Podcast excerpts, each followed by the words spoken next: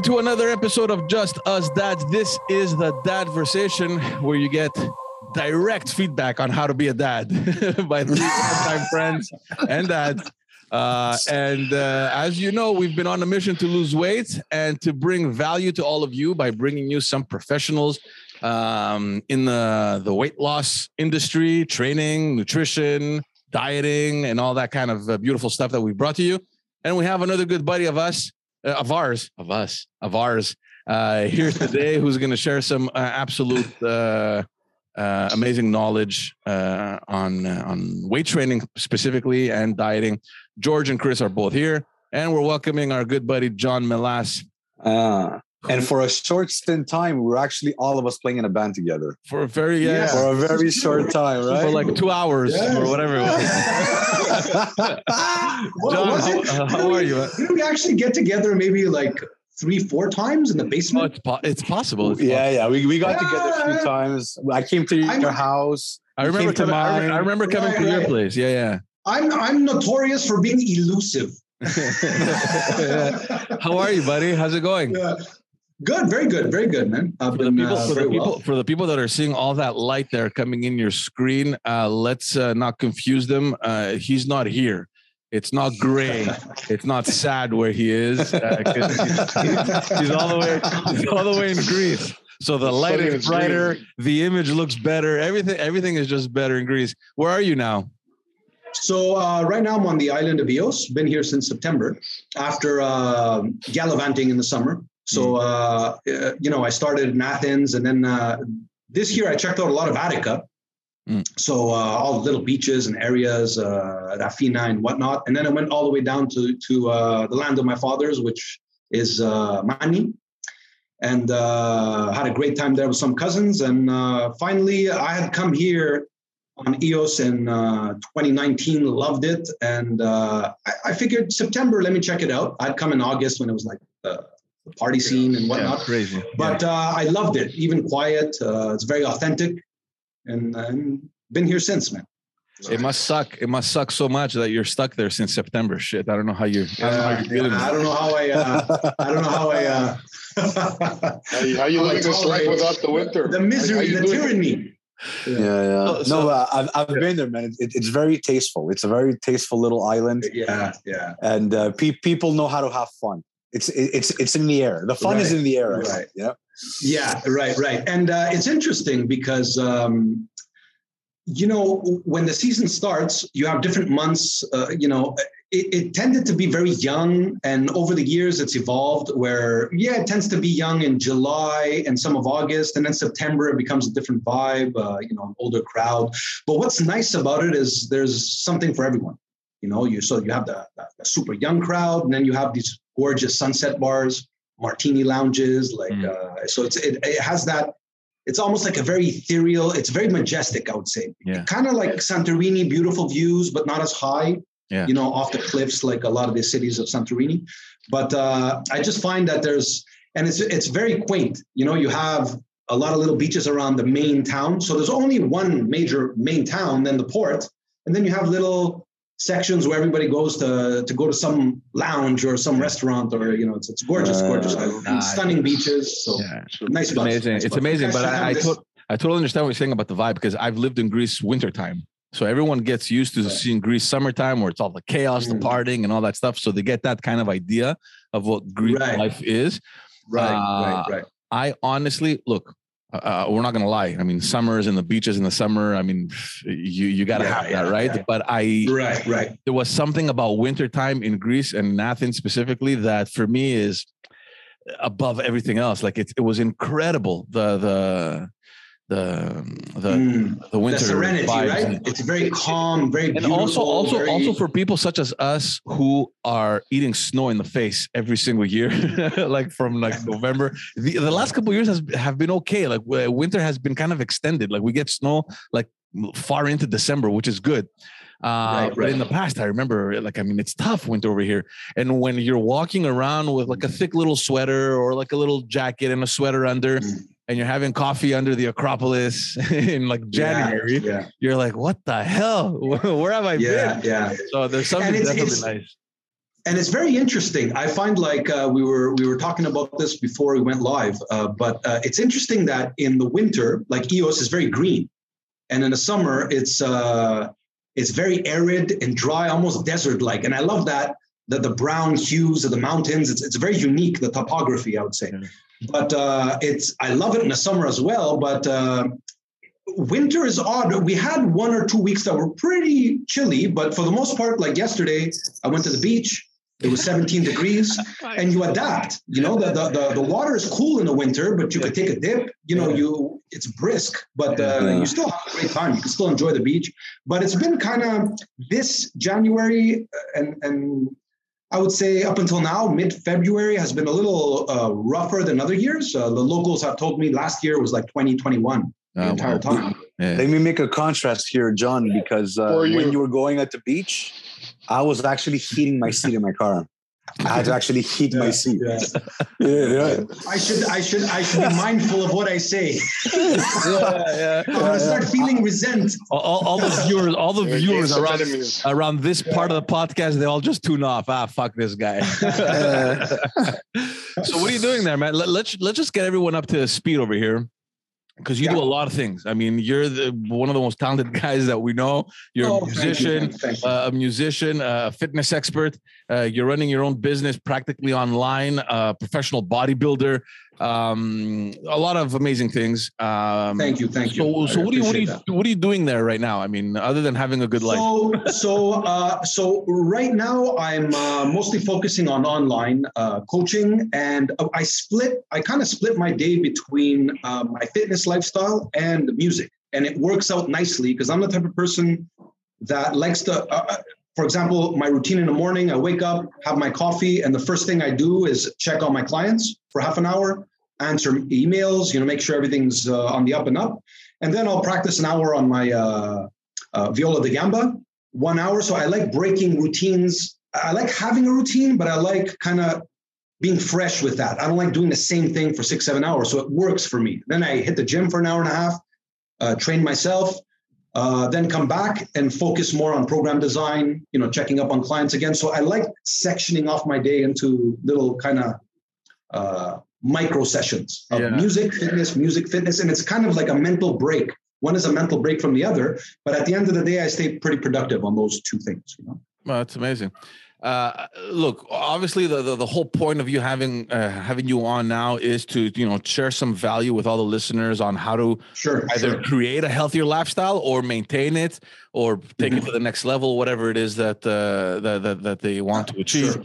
Uh, for all three of us, it was like starting from scratch. Basically, we had uh, you know reached the point where we looked at ourselves and we were disgusted, uh, except for George. Yeah, you want the George, uh, changes. George has been looking good for years. Uh, but so how did this all start for you? How do you how do you even get into like bodybuilding? Because going from like this person that is healthy, trains, and you know, maintains, you know, a pretty healthy lifestyle to bodybuilding is a complete different level, right? I mean, it's like whole other Right, right. So I started very young, I would say. Uh, I was interested in, in changing my physique. I was uh, thin, uh, uh, you know, very uh, lean, had uh, very lean musculature, but didn't have a lot of size. But I, I had very defined muscles. So I just, it started with more of a, I would say, strength and general health.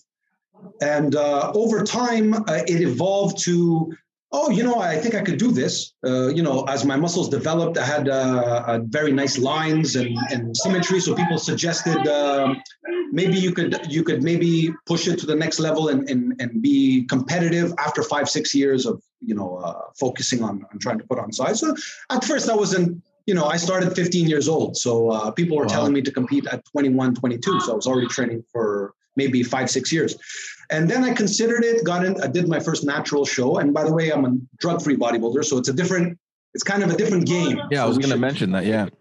right put that out there and um, and it, it's essentially you're not looking to be a mass monster. You're looking to be yes as muscular as you can be but it's more about aesthetics. It's more about finding a balanced physique and a balanced lifestyle for me at least. So my my uh, idea was to always find a balance between health aesthetics and functionality, being strong, being healthy, having high energy levels.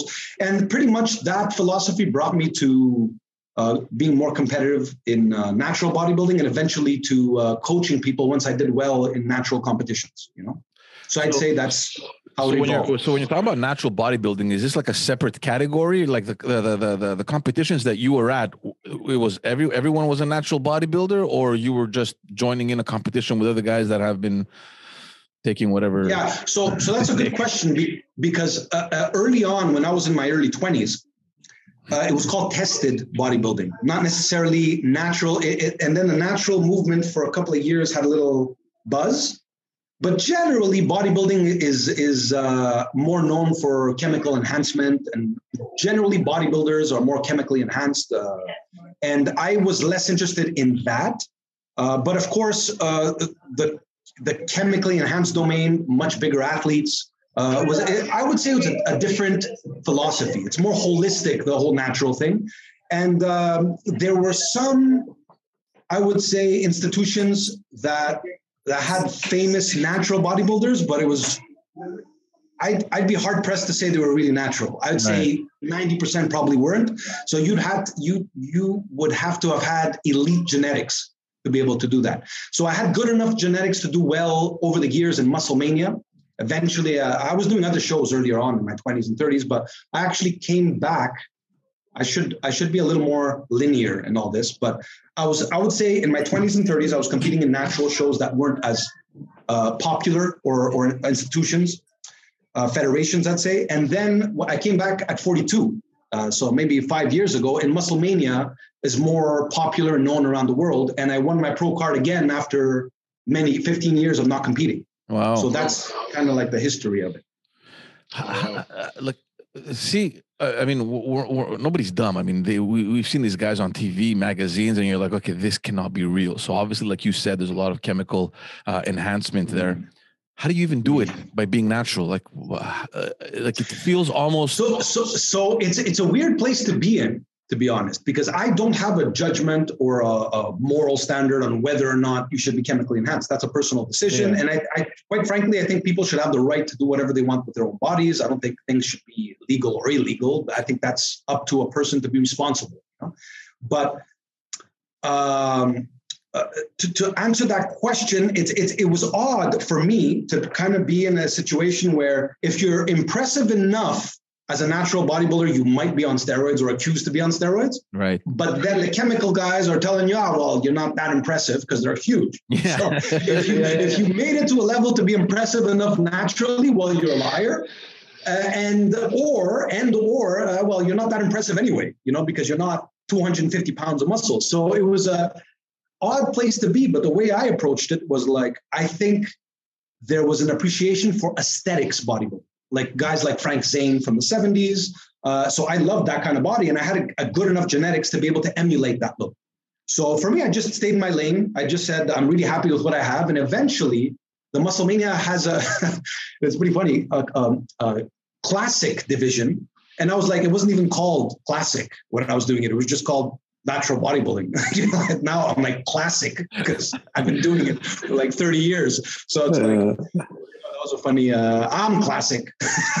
you know, you're, you're the old version. Yeah, yeah, yeah. So yeah, the guy, right. the guy, but, the guys uh, that you train, the guys that you train, do you push them more to the to to develop this kind of uh, hobby or profession uh, naturally? So yeah, I, I am more comfortable. I'm not comfortable getting involved in the the drug use end of things. Uh, I've had a- athletes that were chemically enhanced and you know much bigger guys, and uh, but I don't like to get involved in that because that's that's tricky business. So I, I prefer natural athletes, and it tends to be a much more long long term endeavor uh, because uh, it takes many many years to be impressive naturally and sometimes you might not even have the genetic potential to be a really elite natural bodybuilder. Right, right. So right. you have to have the genetic potential, and there's a disproportionate amount of work you have to do to get that look. Well, obviously. That yeah. allows you to look like a bodybuilder. So, for example, if you guys started the bodybuilding and uh, I gave you a program with, let's say, half the workload of some of my pro athletes that I train, you'd probably get 70% of the results or maybe more, 75% with half the workload. So they have to work double as much to get that extra, maybe even sometimes 20%. And as you age and, and become more impressive as an athlete, less. So uh, let's say an athlete in their 30s might be putting in all this extra work and you're you're you're aiming like sometimes i'm working just to get a pound uh, a year now because i've been doing it for they're, they're further along their development, right? And we have so many right, steps to cover, so we advance so much further into it that we get that seventy right. percent where they have that little edge right. missing. They got to keep going to get that edge. Right, and that little edge is sometimes like if you're talking about a two three percent uh, uh edge, you're talking about a, a 200 pound guy. You're yeah. talking about a pound and a half and you've been doing it for 30 years. Now it's worth it for me because i love the sport and for me it's about self-improvement. It's about mastering mind. It's about much more than just getting bigger and and so eventually I'm, I'm 46 now so i'm not looking to get that much bigger but you could make minor improvements that on an aesthetic level will balance your physique more. So it's nuanced you know as you get older but i'm very it's, happy it's always about looking for that symmetry i guess yeah, symmetry, and eventually it's going to be about maintenance and as much as you can maintain. I'm sure when uh, I get to my 50s and 60s, it's going to be trying to maintain as impressive of a physique as I can, really, at the end of the day. But that'll have uh, you know a lot of benefits as well. You know, like uh, you know muscle wasting, which becomes an issue after your 30s or even 40s. Uh, I've maintained uh, all my muscle. I, I don't think uh, I've lost any muscle over the last 20 years at all since my 30s or uh, late 20s. And that and that's the essence, I think, John. That's the essence because you're talking about, and I'm, I'm thinking about while you're saying all this, because bodybuilders started as something as yeah, body sculpting, aesthetics, but health. Mm-hmm. And then right. when you bring it to the extreme, bodybuilding becomes unhealthy. So it becomes like right. a paradox, right? Right. And right. it's almost like just to bring the analogy to music.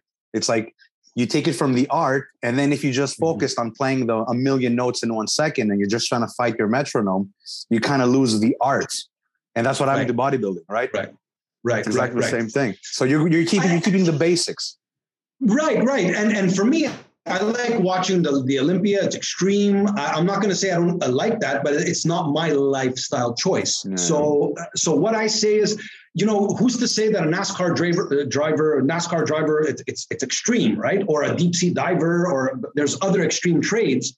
So I don't approach it from a judgmental point of view. I approach it from a holistic, what's right for me approach. And people who agree with that ideology, you know, tend to be attracted to what I have to offer. Uh, whereas uh, other, you know, bodybuilders are like, I want to be an IFBB pro, and uh, there's no judgment, but you know, there's a risk reward ratio you, that the athlete has to manage. If you know what I'm saying. You know? yeah. John, John, That's I, how I approach it. Yeah, I was listening to you talk, and you know, I want to get a little bit more into like the health aspects because I think that's what sure, people sure. are um, uh, they want they want to hear you on. And you mentioned about you know um, the mass and how important it is to maintain it and not to lose your muscle because after a certain point uh, men mm. and I'm guessing women as well, we start losing a certain percentage of our of our of our muscle. Sarcopenia. Uh, uh it's called sarcopenia. Yeah. So yeah. it's definitely something. Tell us a little bit about that. I mean, how important is it to maintain? Why? Uh, and you know, what does it take to kind of just you know keep it at level? For example, for the fall for the you know for the next 10, 15, 20 years, whatever we have. I, I think uh, uh, it's it's it's it's a huge investment in your overall health because the people who have built more muscle earlier on. Like if you're starting to uh, bodybuild at 46, realistically, it, it's it's probably unlikely that you would be at your best and competitive as a uh, as a bodybuilder or fitness athlete, and that kind of carries over to general uh, fitness. You know, you probably if you had started younger, you would have had the time to build a lot more muscle mass in your life and therefore maintain it. But if you're starting at 50, you could get in great shape, don't get me wrong, but there would be an advantage. There's an obvious advantage to me having started at 15, because when I go to these uh, top level natural shows in the Musclemania, I, I hold a lot of muscle for my age. Mm. And I don't think I would have been able to do that had I started at 40. I, I needed at least 15 years to maximize my muscle growth. So, having said that, the younger you start, the better. But that is not to say that if you start later, uh, you know, uh, that you can have a very impressive physique, but the sooner the better is what I'm trying to say. So for people contemplating it, they should get started. And even if it's not on a competitive level, just on a, a you know on a health level, uh, you'll have a lot more density in the muscles as you age. You'll have a lot more, uh, you know, denser bones. There's a lot of advantages, general health, and controlling calories. You know, we know through science now that controlling your calories allows you to age a lot better. Mm-hmm. It's, it's, one of the anti-aging mechanisms. Your sirtuins. yeah, yeah. Is the anti-aging though? It's also um, like you're talking about guys like uh, Sinclair, right? David, David Sinclair. Yeah, David Sinclair. Like exactly right. Exactly right. So, so the, the so, idea is like to, to eat little calories, like as many as you need to maintain, but you, you shouldn't be eating like 4,000 calories, right? So, so that becomes complicated, but generally, like I don't want to overstep my knowledge because I rely on scientists as an evidence-based uh, coach, and I try to understand it as best I can.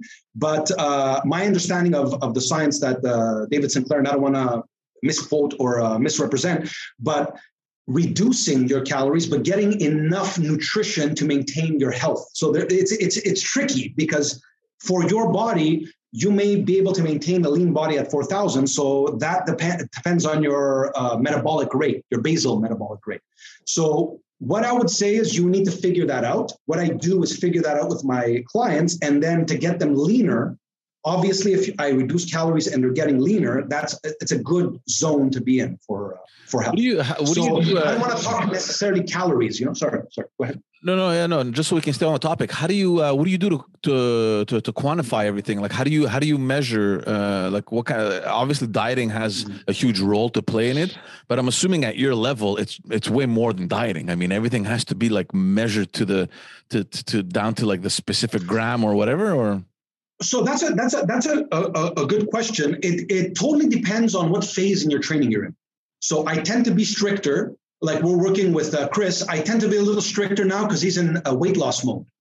So you could still build some muscle if you have excessive weight. What the science shows is you could still build muscle while dieting in that context. Now, I reducing my calories would not be able to build muscle because I'm, I've already maximized my uh, muscle mass as a natural bodybuilder and I'm struggling to maintain. But because Chris has excess body uh, body weight uh, and body fat, I would say.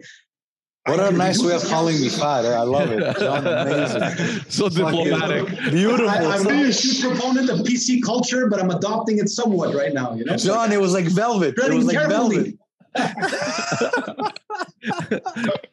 yeah, you were saying. Yeah. So I was saying. So so the advantage uh, that Chris has at this point is that uh, newbie gains so I follow a lot of the other scientists like uh, Layne Norton, and uh, you know, there's a, a, couple of guys I'll actually reference at the end of this, and they're great to watch because they're athletes as well as uh, scientists, and they give you a lot of pertinent information and how to kind of assess it generally. Now, what I do with my clients to answer your question is I collect data, and I give a monthly program, a diet, but it's not static. As we go along, if something's not working, we adjust and that's how we find uh, you know the, the the the the Goldilocks zone, let's call it. You know that uh, that that perfect yeah, zone where you're formula. maybe yeah. losing one or two pounds a week, not more. Uh, in Chris's case, he's getting stronger. He's building some muscle, but when he gets to the the leaner side of uh, of things, like let's say he loses uh, 40 pounds and now he's starting to look lean and, and fit, it's going to be harder to gain muscle because now he's at a deficit. So at that point, uh, what we'll do is once he's lean enough, we'll bring his calories back up and play a different game. At that point, we'll we'll be doing lean mass. So I don't mind if he brings up his body fat somewhat, but within control. He needs to be eating enough to build muscle at that point for lean mass, but he doesn't need to balloon up this off season. He doesn't yeah. need to balloon up. It's unreasonable. A lot of people use that as an excuse just to eat a whole pizza. You know. So, so, so what's the counterbalance? You, you, you. So what's the counterbalance to increasing the calories? You increase the the the, the workout intensity. Um, that's a good question. It, it, has a lot of moving parts. So, for example, when I'm doing lean mass, it depends on how much I've. Inc- I'm trying to find the optimal. The, the the keyword is optimal. Doing things optimally. So I'm trying to increase my calories enough to maybe go up to 12% body fat, or you can still somewhat see my abs. I'm still in good shape. I'm not shredded because I need the excess calories to build some new muscle. but I don't want to go beyond 12% or, or 11% body fat because then it becomes very difficult to come back down. And if I over diet, I'm eating through all the muscle anyway. So what I, I tend to do is I bring up my calories, maybe five, 600 over my uh, diet calories. Uh, let's say I'm, cal- I'm dieting at 3000. In my off season, I bring them up to 3005 and I monitor my strength. I monitor, uh, you know, how things are going in the gym. And that gives me an idea of what's going on. Am I stronger? Am I fuller? You could you could measure uh, your size. You could actually keep track of your body fat around the waist and be reasonable. And when it's diet time again, so I found that perfect zone where everything is optimal, and it's taken years for me to find it competitively at least. Yeah. Now, to answer your question, am I measuring when I'm just staying lean in Greece? No, because I'm not competing. So I don't because it's hard. Because it's hard. right, right. And there's moussaka, you know. So like, you know, I want to enjoy my moussaka, and I'm not as concerned about looking like a pro bodybuilder because you know you want to look good, you want to look healthy. So it's a different game. So I haven't. Plus, competed. your eye is different, right? Your eye has gotten adjusted. Your eyes have gotten adjusted. Like George Panuzzi, like you know you know approximate what it what it's right. worth right? right? just by seeing at it just you, you, you know that okay that this many nuts is this many calories uh, this much meat is this much so Correct. you're Correct. not really Correct. you're not really tracking it but you know enough to kind of feel it yeah right? and to add to that chris uh, so so here's the good news guys this is what i want to so firstly one of the first things i want uh, my clients to be is consistent so adherence I want them to adhere to the program. So we focus on mental systems. So on my online uh, app, I basically have everyone punch in when they work out during the week, uh, create habits. And habits aren't created overnight. You can't you can't basically master six habits at the same time. So I tend to be more lenient in the beginning, but not lenient with certain aspects of the training. So for example, I might start someone with just four meals a day, just high protein. I might uh, uh, decide that uh, three meals is enough because it depends on each person's personality. But I want them to adhere to eating three healthy meals a day if they've been a disaster their whole lives, and then um, maybe train three to four times a week. As they progress and get used to that habit, I might add a protein shake if they need more protein, get a little more stringent on other aspects because now it's part of their uh, habitual routine. So that's rewiring the brain. So once your brain gets rewired, you don't feel the discipline. It becomes second nature. Yeah. So I wake up in the morning, I'm like, uh, I'm having sleep, and I'm, I'm coffee and my protein shake. Uh, it's not something I literally think about. Oh, I have to do this. It's one scoop. I throw it in. It's very routine. So it becomes very easy once you make it a lifestyle and you rewire the brain.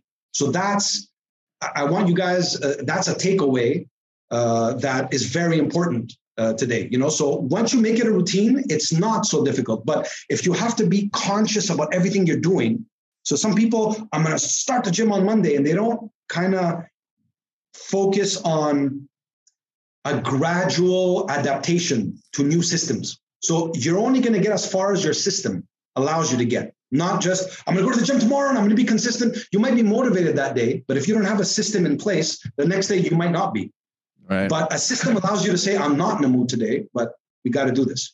I think, yeah.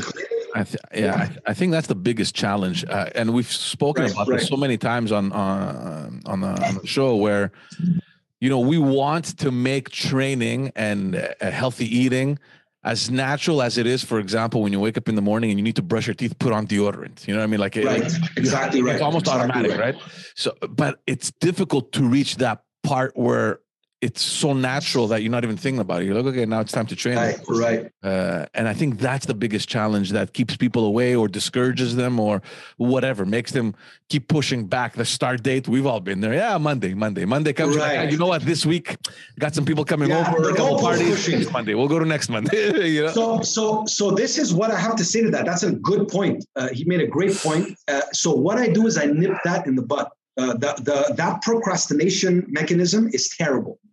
So, uh, and you find a balance, guys. Like you could cheat on a Saturday, right?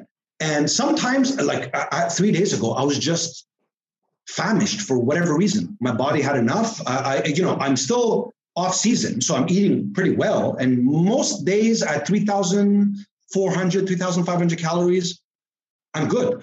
But I just felt hungry the entire day. Perhaps that week I trained a little harder. You know, I went above the, the allocated volume, you know, volume meaning the amount of sets and reps in a whole week that I'm doing. And that changes every week because that's how a progressive program uh, should be, a scientific program. So I just felt starved. I ate and I kept monitoring visually also uh, my physique. And I was like, you know, everything's working out. Uh, it's not like I'm gaining a lot of weight. And the second I gain excess weight, I just drop my calories a little. I bring them down to 3,002 for a couple of days because there's a give and take. And it's very easy to do. And I don't feel like I'm starving. So I ate 4,300 calories that day. The next day, I did a little extra cardio, went for a hike. I'm good. You know, so I don't, you don't have to suffer, is what I'm trying to say. So to maintain an impressive physique, you guys would be surprised how how you adapt to the systems and you can have a great physique. Now, to be competitive, like, okay, granted, that's much harder, but no one's asking anyone to be 4% body fat for a show. So 10%, 8%, you look great, you go to the beach, and it's very uh, realistic to maintain, I would say. Cool. Eight percent. like, yeah, that's a goal. That's a goal. It's on my vision board. It's on my vision board. So you, you know what I have? Busy, bro. I think George is busy listen to this. Even at 15, when, when I say look great, I'm talking about the summer beach body, right? Yeah. At 8%. But you can go up to 17, 18, be, be reasonable, have an off season, and say to yourself, listen, for the holidays, I'm willing to go up to 18 and just uh, but right after that's what i do i, I sometimes have gone up to 17% you know I've become plump I, the cheeks come out I enjoy my curabiedas. You guys, you guys, it works. Come on, oh, you guys, look at that, you guys. you, know, you know what we do, right? I'm just gonna have one, and then the sugar, just uh, you get you got flashbacks from your yeah. youth. No, but you know, you know the remember those commercials. Remember those commercials with Mark Messier and the Lays. I bet you can't just have one, whatever it was. Yeah, us it's yeah. it's for Yeah, and that's what it is. The, the, unit, the unit, John, is not one curabie. It's one box. right. It's not one right. cookie. It's one row. Right, so it's, it's a problem with the unit system. You know, it's like what are you using and, as a and, unit? And What's your unit like, system? It's like crack. Once you have one, you're out of control for two weeks. I, I know it. I'm not gonna. All my clients are gonna be like, I knew it. yeah, yeah. But guys, okay, when I have a box of curabiedas, I'm I'm on the treadmill. You have to have you have to have the mechanism in place to correct it. That's what it is. Yeah. Right. Right. Absolutely. So, and, and also there's tricks. Like what I tend to do now. Um, so uh, during the holidays, oh, and, and I have my landlady that brings me like a little box of curabiedas. So what I do is uh, I, I, would say to myself, all right, okay, what, what are what are some things I can do to help myself out here? So I'll have like three curabiedas, but I'll have a glass of skim milk with it. Or I'll I'll have something. I'll gorge my body with uh, liquid. Wait, do, that do, way do you dip the curabia? Do you dip it? Of course. A little, a little dunk. Know, here's the thing. You have to dunk it. You have to keep it upright because all the sugar but if the sugar goes in chris you just spoon that's you know, it a little bit protein. Yeah, it's all going in the same place. So it's, it's sweet it tastes like a little bit should crumble it into your protein shake. Oh my gosh. And uh, you know down right down my stairs i have this little uh, bakery and spanakopy copites fresh out of the oven. So sometimes I'd be walking to the gym and I'm like, yeah, we're, we're keeping it strict today. What what? that thing over a bakery, man. Yeah. It should wake you up every morning, like around four thirty-five, oh when they start cooking. oh my gosh, it's it's yeah. yeah. So so, tell, so yeah, tell us about the hacks, the little hacks. Tell us the tricks. Yeah, yeah, interrupted yeah. you. little so, hacks. So right. So so there there uh, eh, eh, on a more serious note, there are a lot of hacks that you can do that help you out. For example, make vegetables uh, tasty. So if you take the time, like sometimes you could just, uh, what I would do is I would just uh, grill some uh, veggies uh, add raw olive oil, uh, for example, and, and spices, a lot of spices, sometimes curry, sometimes uh, Cajun. So have a lot of different spices. And then uh, a lot of roughage makes you feel very full. So what I would do personally is oftentimes I would have my protein source with my veggies and I'd have a lot of roughage and then drink, gorge myself with a lot of water. And one thing I would do, even though I don't advocate BCAAs, because if you're using a, a protein, you don't, it's, it's like pouring uh, a bucket of water on yourself in the shower. You, you have enough BCAAs and protein, that's been proven. But th- I just do it for uh, flavored water. or if you want to buy flavored water and uh, get rid of your cravings that way. So after a big meal, you might have uh, flavored water and with ice, like a Kool Aid, and that just uh, kills your carb cravings. So that that's a huge, huge help for me when I'm dieting for a contest. So if you guys are starting the diet, it's tough. Uh, a lot of uh, flavored water, which is good, stevia sweetened. A lot of you can get those online, uh, powders or uh, or you know the little bottles uh, with liquid.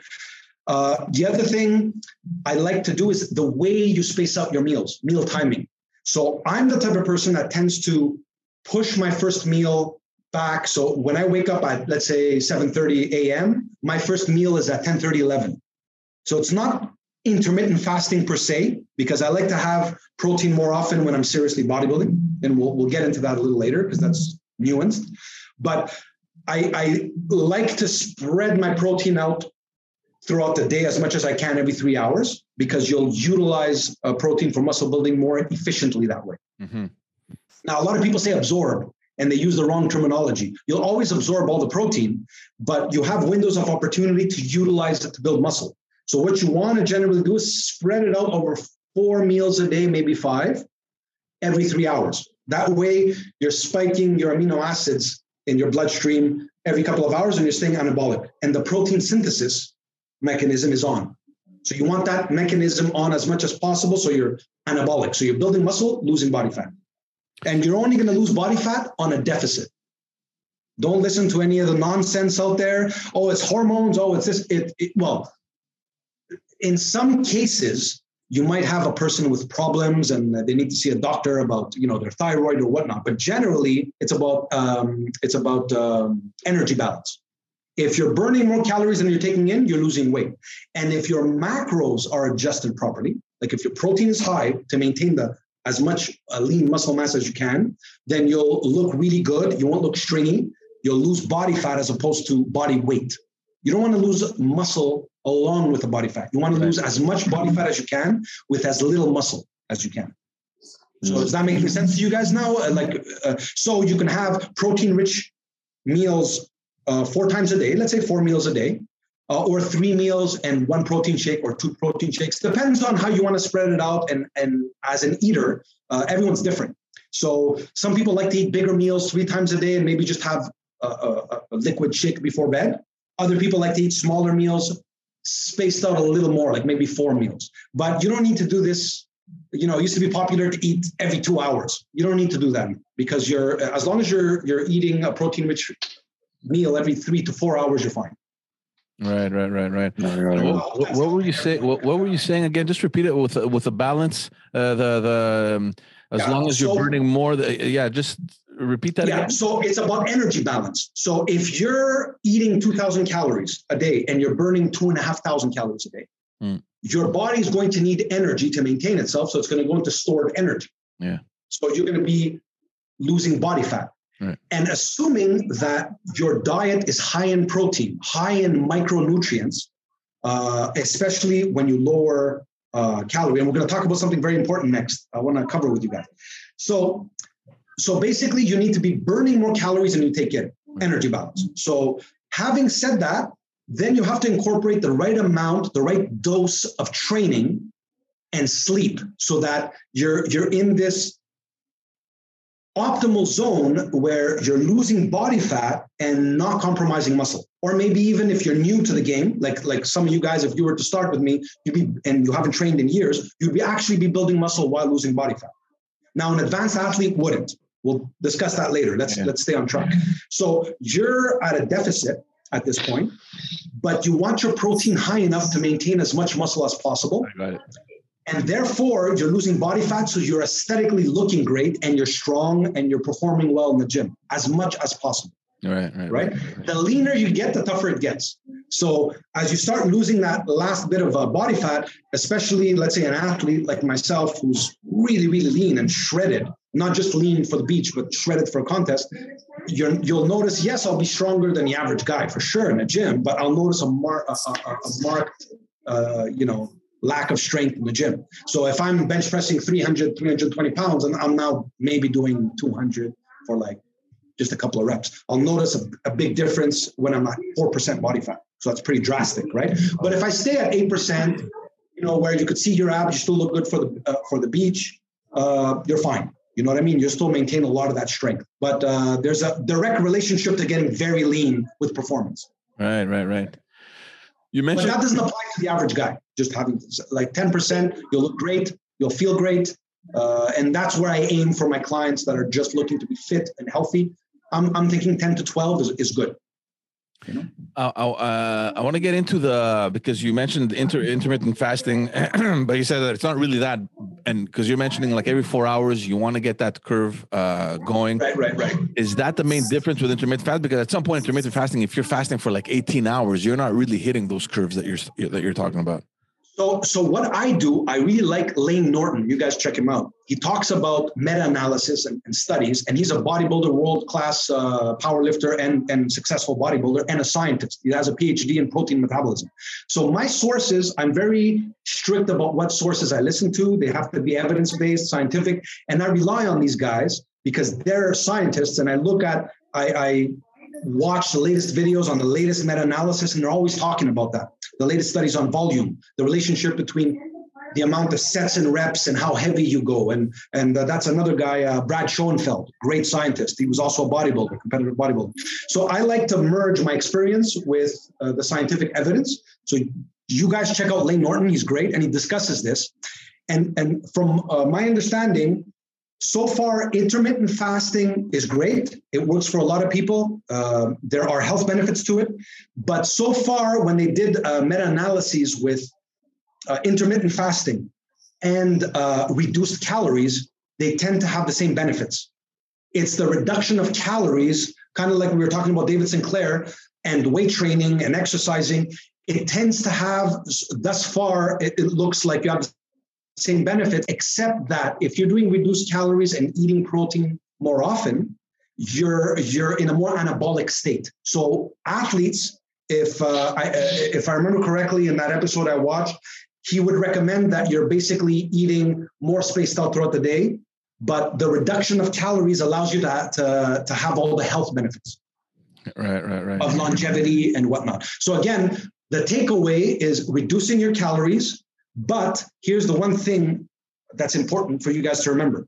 When reducing calories, you have less leeway uh, because you're now more restricted in the amount of calories and energy you're having in a day. So you have to be a lot more eclectic about the food sources. So when I'm off season, I can have two slices of pizza. I'm not so clean food versus unclean food. Well, here's the problem with processed foods it's not necessarily the devil all the time. You can have something processed in context, in balance, and you're fine. You can have a burger with a couple of fries here and there. But the problem is when you're eating processed foods, it's very easy to eat. And you're, if you're having potato chips, you can eat 2,000 calories and not even realize it in a heartbeat. Yeah. So this is what tends to happen. Processed food is easier to eat, and it also has a less thermic effect in the body. So if you're that that is only relevant for an athlete that is counting every calorie and is like if you're eating all processed foods and you're eating 3000 calories and you're a pretty big dude uh, you, there might be a discrepancy of 200 calories burned uh, less uh, if you're eating processed foods. But you can account for that anyway. So and the other thing is micronutrients in raw foods it, it tends to be more dense. So i would say the clean eating quote unquote is more important when your calories are reduced. So if you're, let's say, off season, you want to eat well, you want to eat your veggies, you want to eat your three balanced meals a day. And at the end of the day, if you have an extra four or 500 calories in your diet, you can have a slice of pizza, you can have a couple of fries with that. Just be reasonable. But it's hard to be reasonable when you're eating processed foods. So keep that in mind. So gorge your body with a lot of liquid. So I'd go out with some friends, have two, three slices of pizza. I'd estimate each slice at, depending on the pizza, but 200 calories. So I'd have 700 calories left, if it fits your macros, have fun, do it.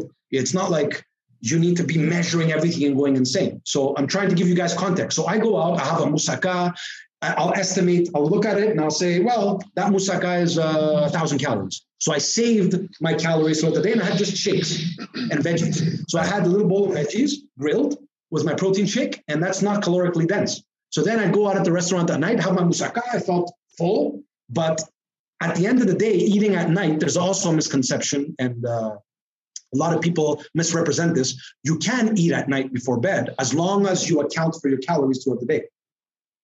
Right. So it doesn't matter if you eat right before bed. And I always correct my clients with that. But it matters. I'll tell you why they give you that advice don't eat it at night. Because most people don't count their calories and most people tend to overeat processed foods on the couch. So there is a context and you can forgive it in that context. But when you you have someone following you and telling you meal timing, uh, so on and so forth, then yes, you can eat more. I tend to eat more calories before bed because I tend to be hungry before bed. So it works to keep me calm. And sometimes I would have some popcorn. I wouldn't add um, uh, any of the butters or whatever, but I, would measure one tablespoon of olive oil and it would make me feel full. And then I'd gorge myself with a little water two hours before bed and I was good for the night. So uh, th- those are some hacks. You asked me for yeah. hacks, ideas. You know? Uh, I want to get your uh, thoughts a little bit because you mentioned sleep and how important sleep is. Um, and uh, for for you know the busy man that follow this program where you have your kids, your family, you know, you got to come back home from work. You're dealing with the stress, and you got to take care of the kids, put them to bed. Then you know, right, right, uh, right once they're down, you got to do whatever you have to do, and finally you end up going to bed like at one in the morning or whatever, and you have to be up at like at five or six in the morning. Uh, yeah. I mean, everyone yeah, knows yeah. that sleep is important, but um, let's get some thoughts on that. Okay, so some thoughts on that. If you can find periods in the day to catch up with a nap, that's much more efficient than trying to catch up on the weekend because that doesn't really work. You can't catch up on sleep. So if you've been deprived of sleep for months on end, or let's say a week, and then you think by sleeping in Saturday and Sunday you're going to catch up, it doesn't really work that way. So you're trying to be as consistent as possible. So if possible, if you can, uh, try to get a nap in so what's the optimal? What's the optimal amount of sleep? You're talking about being optimal. Uh, uh, I believe the, the, I believe that uh, the last time I checked, it's anywhere between seven and eight and a half hours, but it's it's very uh, specific to each person, uh, from my understanding.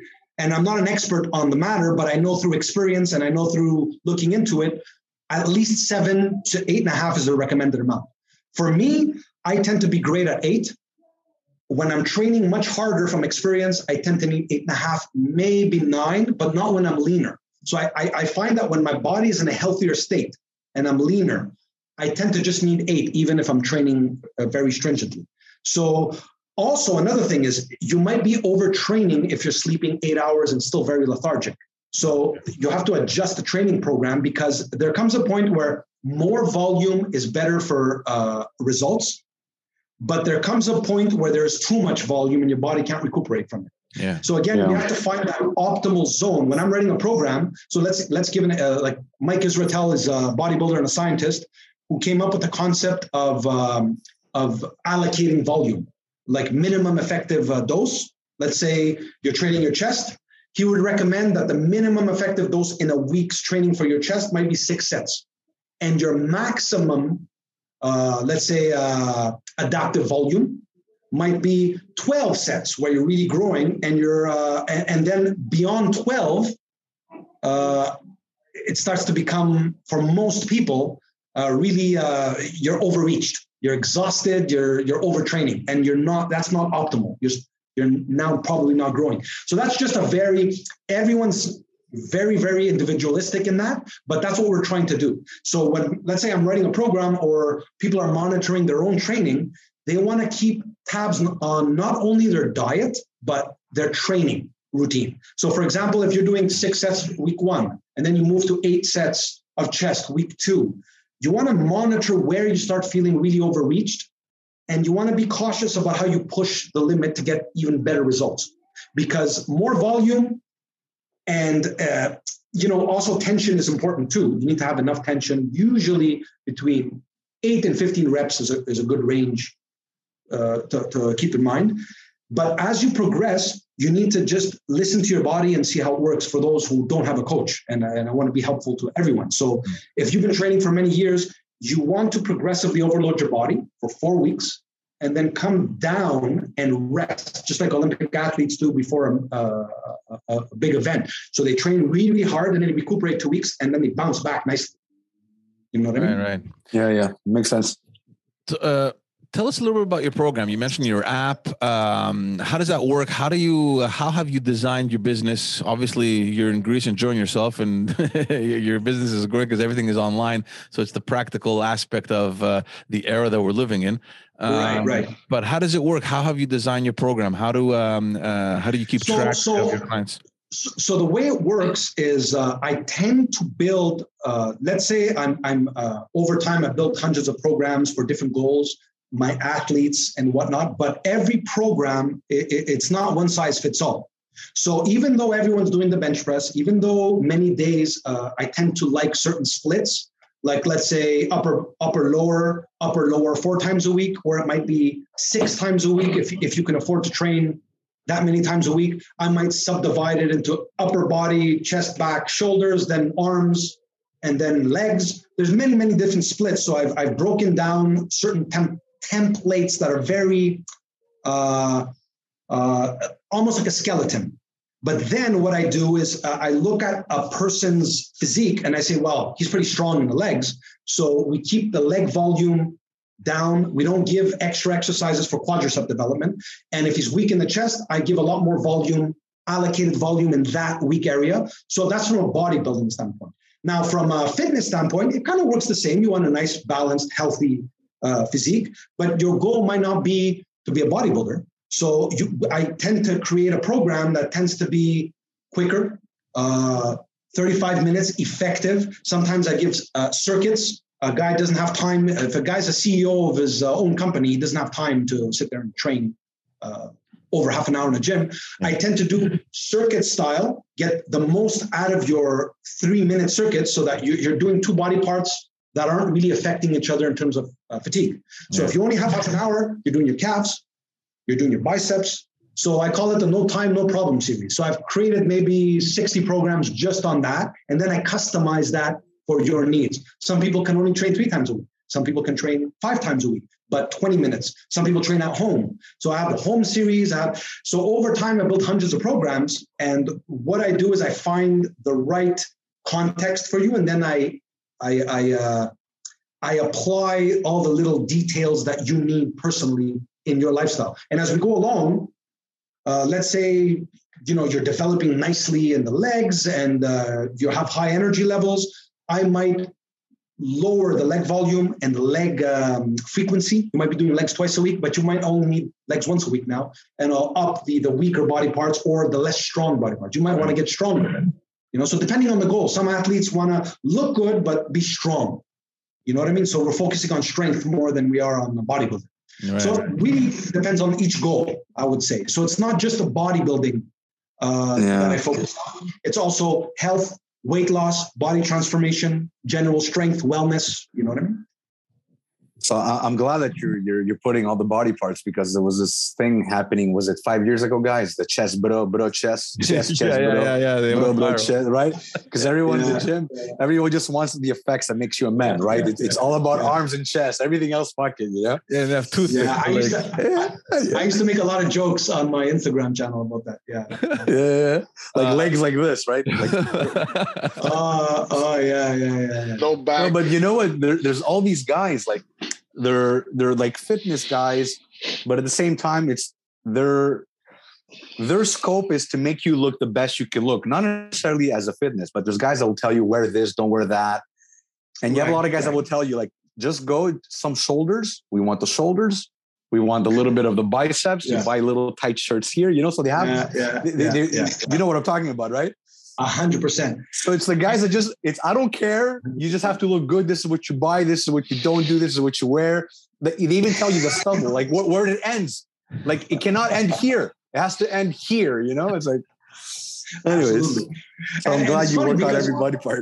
We, we could we could I I, I laugh about uh, uh, there's a lot of different domains where this happens and like for example sometimes I uh, and I try to uh, I people don't know, so uh, I don't want to come off as being condescending about it. But sometimes it's like I don't want to be, become too huge. It's like, dude, by next week, I promise you, you're not going to. like I'm not too huge, and I've been doing it 30 years, and I'm trying to get too huge as, as much as I can, and I can't. I don't want to get too big. I don't want to get too big. Look, it's me explode. I always hear that. I'm like, dude. Like, like people will tell me that if they do too much weights, they're gonna gain too much muscle and be heavy. Yeah, yeah. yeah. and when I tell them it's because you're eating too much, they tell me I do a set of bench press. And I'm out here. yeah, they, they jump out, bro.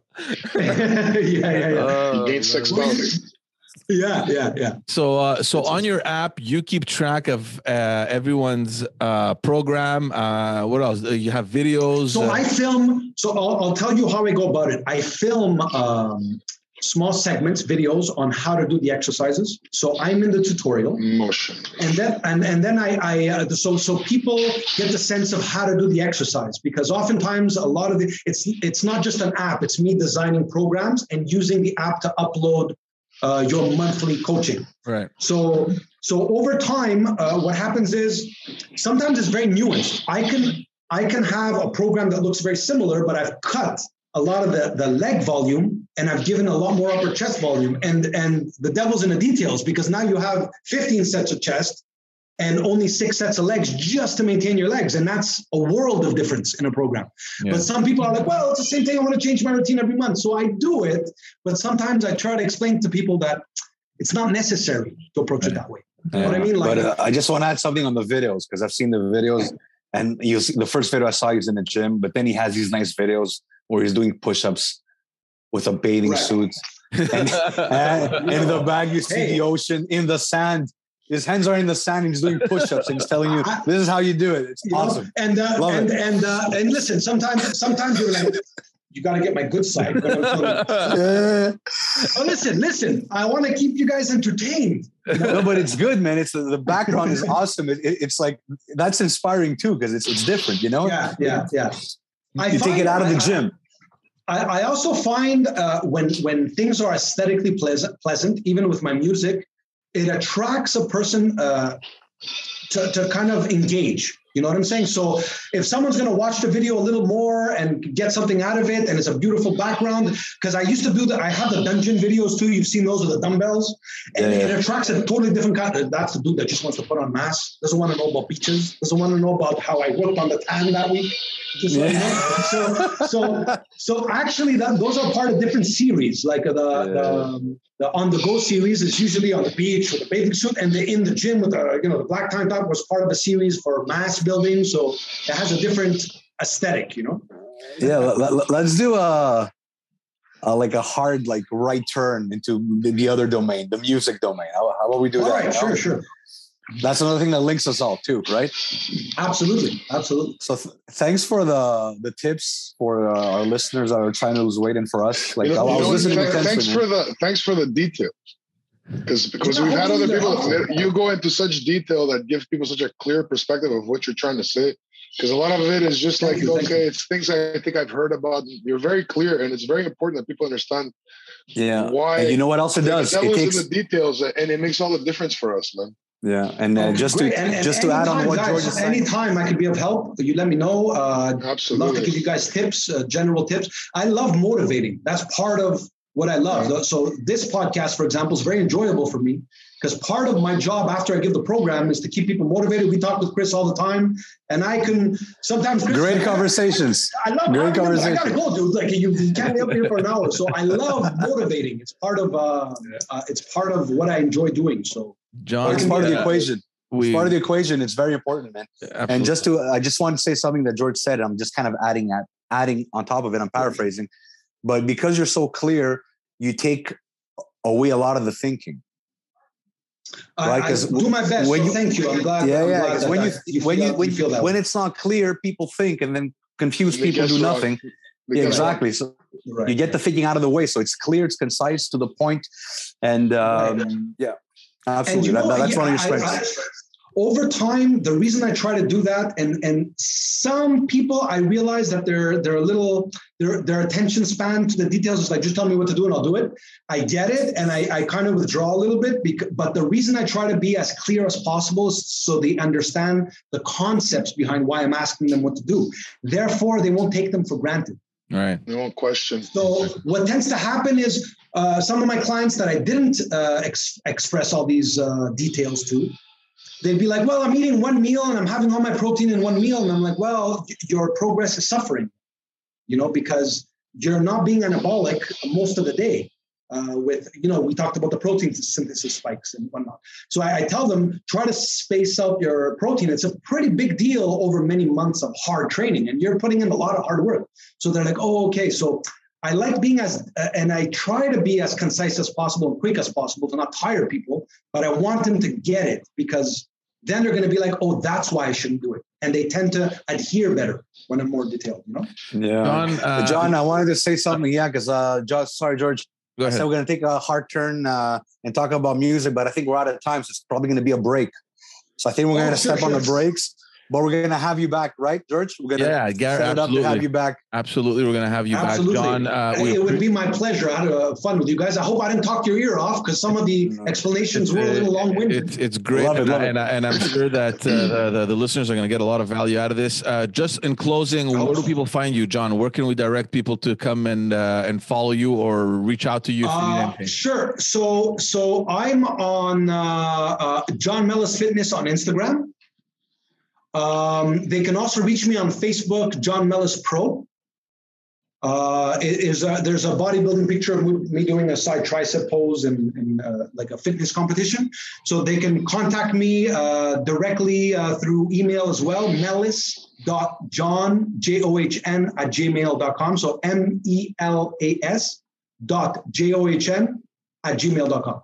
Super, and so, we're gonna put all that. And we're gonna put all that stuff in the description for everyone interested, so you can just uh, uh, if, find all that. John's uh, if John's 2021 summer vacation ever ends, maybe we can yeah. do it in studio. yeah, yeah, yeah. if ever, if ever you remember where Montreal is on the map and you're back, uh, absolutely. So, we'll, we'll so you, well, I'm going to try to get you guys down first, so we can. That's actually that's actually that's a much better great. idea. That's actually yeah, don't you think? Idea. Don't you think? A little better idea. A little. Uh, we'll run on the beach. I'll have you guys running. Ah. no, nobody wants fun. to see that. I always make it look fun in the videos, but you guys are gonna be like, "You didn't make it look like this in the video." I'm like, "Oh, you know, sometimes you gotta."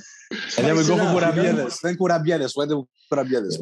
In, in uh, chocolate milk. In chocolate milk. chocolate milk. this way, this way. So yeah. remember. You gotta dip it. You gotta dip it horizontally. Yeah, you're right. or, or, at least you know, be, be mindful, Chris. Like kind of. Yeah, you're right.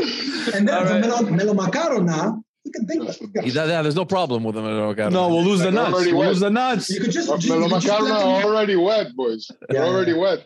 In the tea, and then you go with the spoon. Sometimes I'm like, just throw them all in there. And oh my god! Wait, let, let, let, me see one fat thing. Let me see one fat thing.